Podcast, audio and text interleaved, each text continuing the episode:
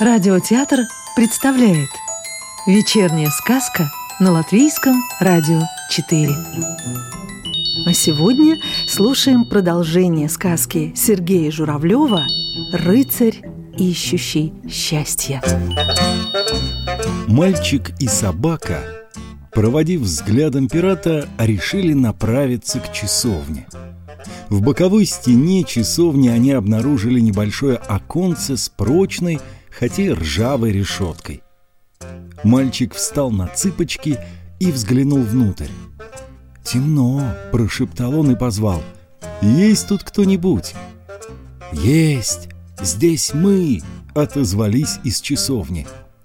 «Кто вы?» — спросил мальчик. «Мы — пленницы пиратов», все из игрушечного города донеслось сразу. «Помогите нам!» Пираты решили похищать самых красивых кукол. Они и принцесс хотят похитить, и фрейлин, и снегурочек, и всех гимнасток и танцовщиц. Они так все время говорят. «Соната!» — позвал мальчик. Никто не отозвался. «Соната!» — встав у окошка на задние лапы, позвала Алли Гретта. «Ее здесь нет», — откликнулись из часовни. Еще несколько кукол живут в доме у пиратов. Их прячут на чердаке, в подвале или в чулане. Ищите там. Но не забудьте о нас. Заклинаем вас, кто бы вы ни были, именем основателя игрушечного города Ноктюрно-Анданте. Мальчик и собака вернулись к пиратскому особняку. Незаметно стемнело. — «Подождем еще немного», — сказала Алли Гретта. И тут над ними мелькнула какая-то тень. Послышалось хлопанье крыльев. «Алли Гретта!» — позвал кто-то сверху тихим старушечьим голосом. «Это ты, серая сова?» — удивилась собака, разглядев на нижней ветке большую сову в темных очках. «Ты оставила дом великого волшебника?» Кто же охраняет библиотеку?» «Меня послала сестра», — сказала сова в темных очках. «Я хорошо знаю этот остров. После вашего ухода сестра долго размышляла, и когда я под вечер прилетела к ней в гости, она велела передать вам эти очки. В них вы увидите похитителя плаща-невидимки, который мудрый король подарил принцу и сонате для того, чтобы они могли проходить незамеченными туда, куда им вздумается, в том числе в королевский дворец. Король был бы рад таким гостям. Он любит, когда хорошо танцуют. И сова передала Алле Гретти волшебные очки. «Уже стемнело», — добавила она. «Теперь я вижу все и без темных очков». «Сова», — тихо произнес мальчик, — «ты говоришь, что знаешь этот остров. Скажи, как освободить пленниц из часовни?» «О, это самое простое. Там есть подземный ход. Раньше на острове был монастырь. От него ко всем постройкам вели подземные ходы. Мне рассказывала моя мать, что выход из подземелья находится у больших камней. Там в расселине потайная дверца. Я могу проводить вас. Сначала нужно освободить сонату, сказала Алли Гретта. И я так думаю, воскликнул мальчик. Тссс, зашикала на него сова и взмахнула крылом. На пороге дома показался пират, похититель сонаты. Он достал из кожаной сумки плащ-невидимку и пропал из виду.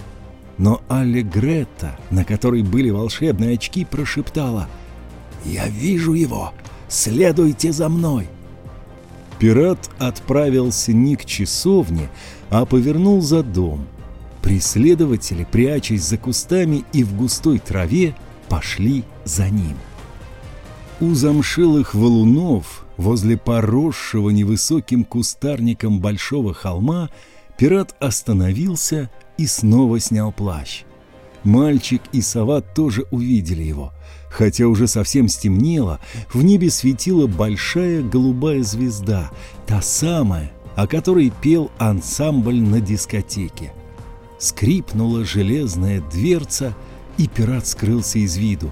«Скорей!» — громко воскликнула сова. «Он забыл плащ у входа в подземелье! Одевай его!» Мальчик бросился к плащу, но Алли Гретта опередила его. Она принесла плащ в зубах. «Одевай и ступай в подземелье! Мы будем ждать здесь, в засаде!» Пират находился в третьей комнате. Он зажег большой фонарь, и по камням заплясали тени. «Я хочу есть! Я живая девочка!» — донеслось из комнаты. «Ты не смеешь меня мучить и морить голодом, злодей! Я дочь основателя игрушечного города!» Мальчик узнал голос юной танцовщицы сонаты. «Ха-ха!» — грубо сказал пират. Мы грабили и похищали еще до основания игрушечного города. И все ты врешь. Все ты капризничаешь и воображаешь ты кукла. И значит, есть не хочешь. И дочерью основателя города, великого волшебника, ты быть не можешь, потому что он, как и все, был игрушечным, а у игрушек не бывает ни игрушечных дочерей. «Но я действительно хочу есть. Я живая девочка», — повторила Соната. «Заладила свое, упрямая куколка!» — примирительным тоном проворчал пират. «Не мешай, а то я сбиваюсь со счета. Ты мешаешь мне радоваться, считать настоящие золотые монеты». Голос его гулко раздавался под сводами подземелья. Мальчик вошел в комнату и увидел, что пират сидит на деревянной скамеечке и пересчитывает золото. Из общей кучи на полу он перекладывает монеты в сундук. В дальнем углу стояла соната. Большими синими глазами она печально смотрела на своего похитителя. «Тебя накажут за все твои злые дела», — сказала она пирату. «И самого посадят в подземелье. Ты не игрушка, ты злодей, «Ха-ха-ха!» — воскликнул пират, продолжая считать золото. «Триста пятьдесят две монеты! Еще немного, и будет как дней в году триста шестьдесят пять! Это много!» И вдруг в комнату вбежала Али Грета. Она громко рявкнула на пирата и, оскалив клыки, толкнула его в плечо передними лапами. Соната радостно вскрикнула «Аллегрета!» и бросилась к выходу мимо опрокинутого навзничь грабителя.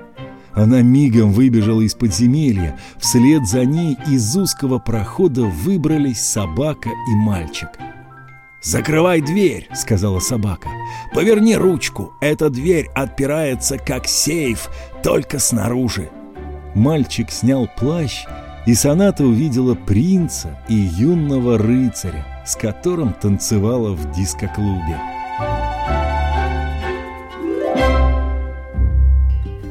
Сказку читал актер Рижского русского театра имени Михаила Чехова Анатолий Фечин. Продолжение сказки слушайте завтра.